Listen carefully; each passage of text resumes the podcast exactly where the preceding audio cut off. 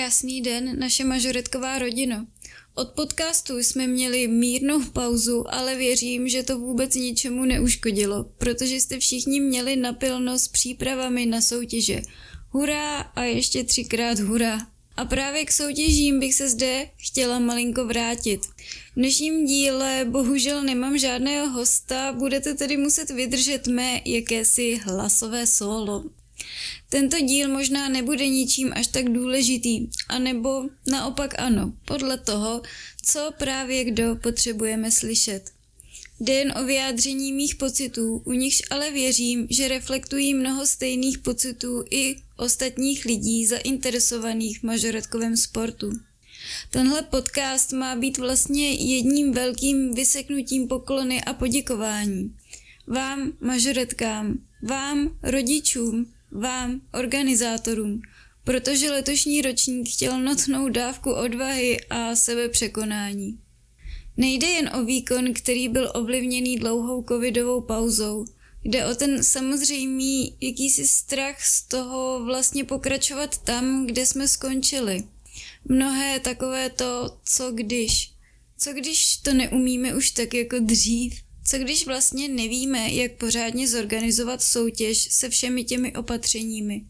Co když nebudeme už cítit při tanci a soutěžení to, co jsme cítili před rokem? Co když jsme se tak nějak odcizili? Během několika svých rozhovorů jsem se zde zmínila, že já osobně si vůbec nedovedu představit, že bych musela v něčem navazovat tam, kde to bylo z nenadání utnuté. A vlastně jsem do toho ale nakonec skočila také. Ale přesně vím, jaké byly mé obavy. Mé, která jsem ani nemusela na to pódium výjít. Nemusela jsem zorganizovat skupinu o x lidech, aby se cvičila choreografii. Nemusela jsem zajistit, aby chod soutěže probíhal hladce. Nemusela jsem si brát na svědomí ani to, že se po soutěži třeba objeví několik nakažených. Chci vám všem jen říct opravdu, opravdu, klobouk dolů. Já měla takový strach a vy všichni? Přišli jste na parket s výrazem, jako by nikdy žádná pauza nebyla. Víte, co jsem viděla já? Možná to chvíle mi byla nejistota, ale mnohem víc to byla radost z toho, že se zase všichni vidíte, že se můžete ukázat. Bylo v tom mnohem víc jakéhosi mezisouborového klidu, jestli se to tak dá říct. Víc přátelství a víc pokory. Bylo to krásné. Mm, krásné víkendy, souhlasíte se mnou? Možná jsme někteří trochu zazmatkovali s přípravou hudby, se zvoleným kostýmem, i s tou nervozitou a s těmi našimi co když. Ale koukněte se zpět. I po tom divokém roce jste to vy, kdo zvítězil a kdo vydržel. Desítky tanečnic to nevydržely, ale vy ano.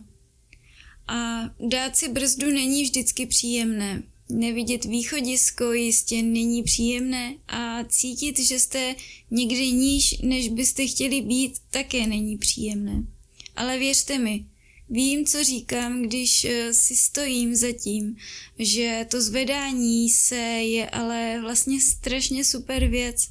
Je to totiž, eh, jako byste se znovu narodili.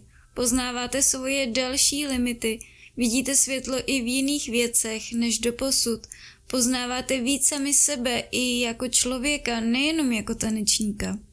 Protože veškerá práce je především práce s naší hlavou, srovnáním priorit, vděčnosti, myšlenek, motivace a toho všeho, že můžete být součástí toho krásného kruhu. Děkujeme vám, že to nevzdáváte.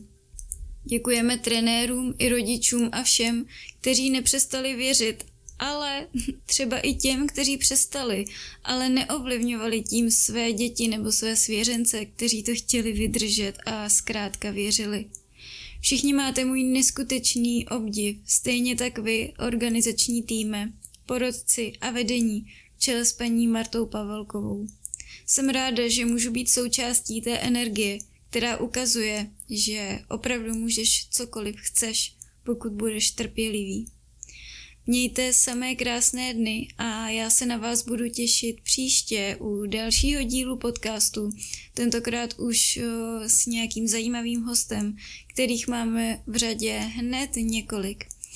Naše díly jsou připravené, pouze čekáme na tu správnou chvíli. Tak si ještě jednou mějte hezky a hodně sil do další sezóny.